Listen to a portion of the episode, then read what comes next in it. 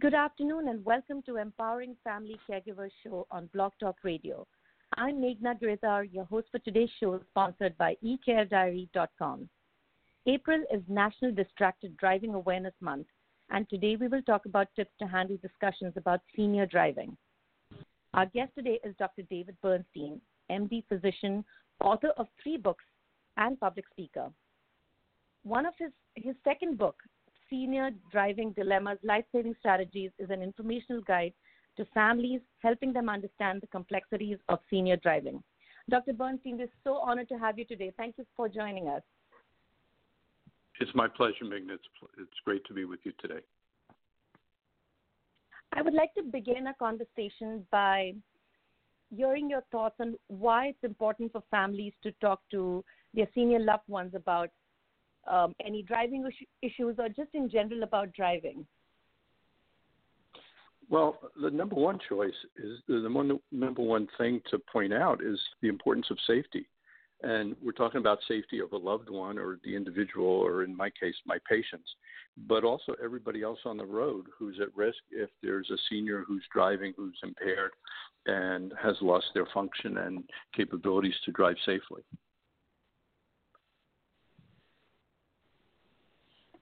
What are some mistakes families make when it comes to this kind of conversation? It's always tricky to, um, you know, broach this topic. We've had audience members talk about how it's led to arguments, people feeling upset, walking out, things like that. Can you highlight some of the most common issues when it comes to this kind of conversation? Well, the standard conversation as a geriatrician often includes the word denial, which I refer to as a a river in Egypt. But it's also a sense of, of denying what the situation is and denying that there's a problem. And families who are in denial that this is a problem are only setting themselves up for a dis- disastrous outcome. Uh, so, you know, that's mistake number one. Um, mistake number two is waiting for the accident to happen and there's a serious injury um, to the person or or um, somebody else, like I mentioned above. Uh, and and you know what? I've experienced that with family members um, who've told terrible stories of what happened either to their loved one or to to the victim of the accident, and um, it's it's horrifying to listen to the story as a physician. And then uh, one other mistake that I that I can point out is not starting early enough. I mean, I, I, I think when you wait until there's a, a catastrophic event or a near catastrophic event, and everybody's in denial, and there's, as you said, people digging their feet in and don't want to uh, make a decision and don't want to give in, that's a horrible time for any kind of good decision making. So, I believe after thinking about this for a long time that it's great to start this with a parent unit uh, when the parents are healthy in their 60s or 70s and living an independent life and and and the family and children could get into a discussion about all kinds of things but they can include driving mom dad. You know at what point do you think you're going to give up driving or be able to to change your situation so that they can assess and review that every few years and say, Mom, Dad, you know, things are getting a little a little more difficult for you. What what are your thoughts about driving and about doing other things? You know, um, I often use the quote that family members would rather talk about uh, moving the family home or funeral plans before they'd want to talk about uh, taking away driving privileges. So it's a discussion that needs to happen and happen early when there's not uh, a lot of friction and a lot of discomfort with that. So is there a is there a particular age or is there a good time when you would say, um, you know, now's the time to give up the keys? Is it age related or are there other factors that come into play? Well, I I, I think it's age related because as people age, they have a progressive deterioration in their motor skills, reflexes, visual, auditory and perception and and they have cognitive and memory decline.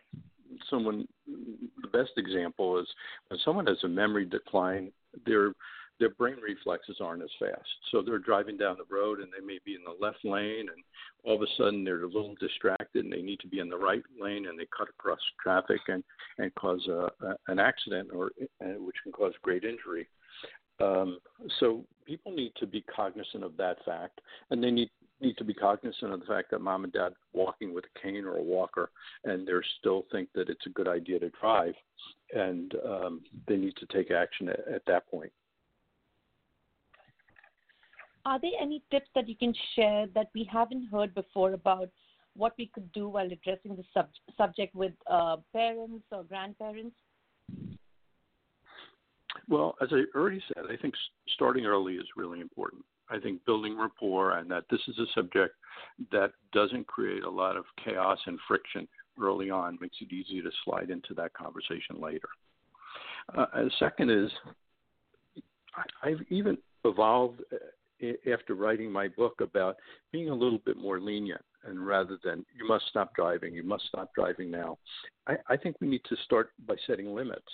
Uh, um, limit the distance and limit to where where the loved one is going to go, um, and they can sort of decide that on on their own because many of my patients do. But you can say, well, let's just limit to going to the doctor and bank and church and hairdresser and a grocery store if it's really not far away. Um, another thing that a, a loved one can do is take a ride with the loved one in a car, and and see if they feel comfortable or driving behind the loved one, uh, unbeknownst to them, that, that you're going to follow them and see how their driving is. Um, and then another thing that, that's a kind of a default position is to let the situation develop. Let it develop because the family is going to relocate, and in, in the course of relocating, maybe they can talk about relocating to a, a, a location where there's public transportation. And you know, one of the great issues here is lack of public transportation and people finding themselves out in a community where uh, they must use a car. But if they relocate to a, a situation where there's a, uh, a transportation providing provided by the uh, uh, location by the community, uh, that's a really good one, and and then it reduces some of the friction even though I said that, it doesn't mean that uh, an individual is going to move into a community and suddenly use all their transportation and, and not want to keep the, keep their car. Um, remember, a car is a sense of independence, and my patients have told me I like to just be able to get up in the morning and not have a plan, and then when I want to go to the grocery store or, or do any of my errands, that I can just get up and do it, and I don't have to wait for someone to drive me um, patients, and even one of my patients who's 95 started using Uber all by herself and uh, is able to do that. Now, I think that's quite a stretch for um, a woman or any individual to do that, but to my surprise, she has, and her family's been very supportive of that. And she knows that she saves quite a bit of money, and she's happy to tell me every time she comes to visit. She'll tell me that, you know, I don't have to pay car insurance. I don't have to pay um, any maintenance on my car. I don't have to make payments on my car. I traded in, I got the money, and I spend thirty, forty dollars a week on Uber, and it's a whole lot less expensive than owning a car. And the freedom is you can go anywhere you want. So Terrific. Thank you so I much, have. Dr. Bernstein. Fantastic. Um, I do want to direct our um, listeners today to your wonderful website, which is davidbernsteinmd.com. Um, it's a treasure trove of resources on not just this topic, uh, but the uh, but other topics. Dr. Bernstein, could you tell us um, the titles of your other two books because I'm sure they're going to be very useful for um, our listeners. As I said, we um, cater mainly to seniors and caregivers. could you share a little more about the other two books that you've written? Sure, I'd be happy to. My first book is called I've Got Some Good News and Some Bad News You're Old Tales of a Geriatrician What to Expect in Your 60s, 70s, 80s, and Beyond. And I write uh, a number of chapters in my book about the challenges I've had with my patients um, and family members over the course of time, such as making decisions at the end of life or making decisions to move to retirement communities.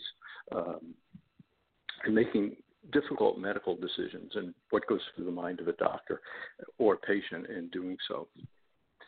And my third book is called The Power of Five The Ultimate Formula for Longevity and Remaining Youthful. And I think this is particularly interesting to your audience because it's really directed at younger individuals who, with intention, could make changes in their lives to live longer and healthier. And one of the things that's important for caregivers is that they make the changes and remain healthy so they can provide support for their loved ones as a caregiver.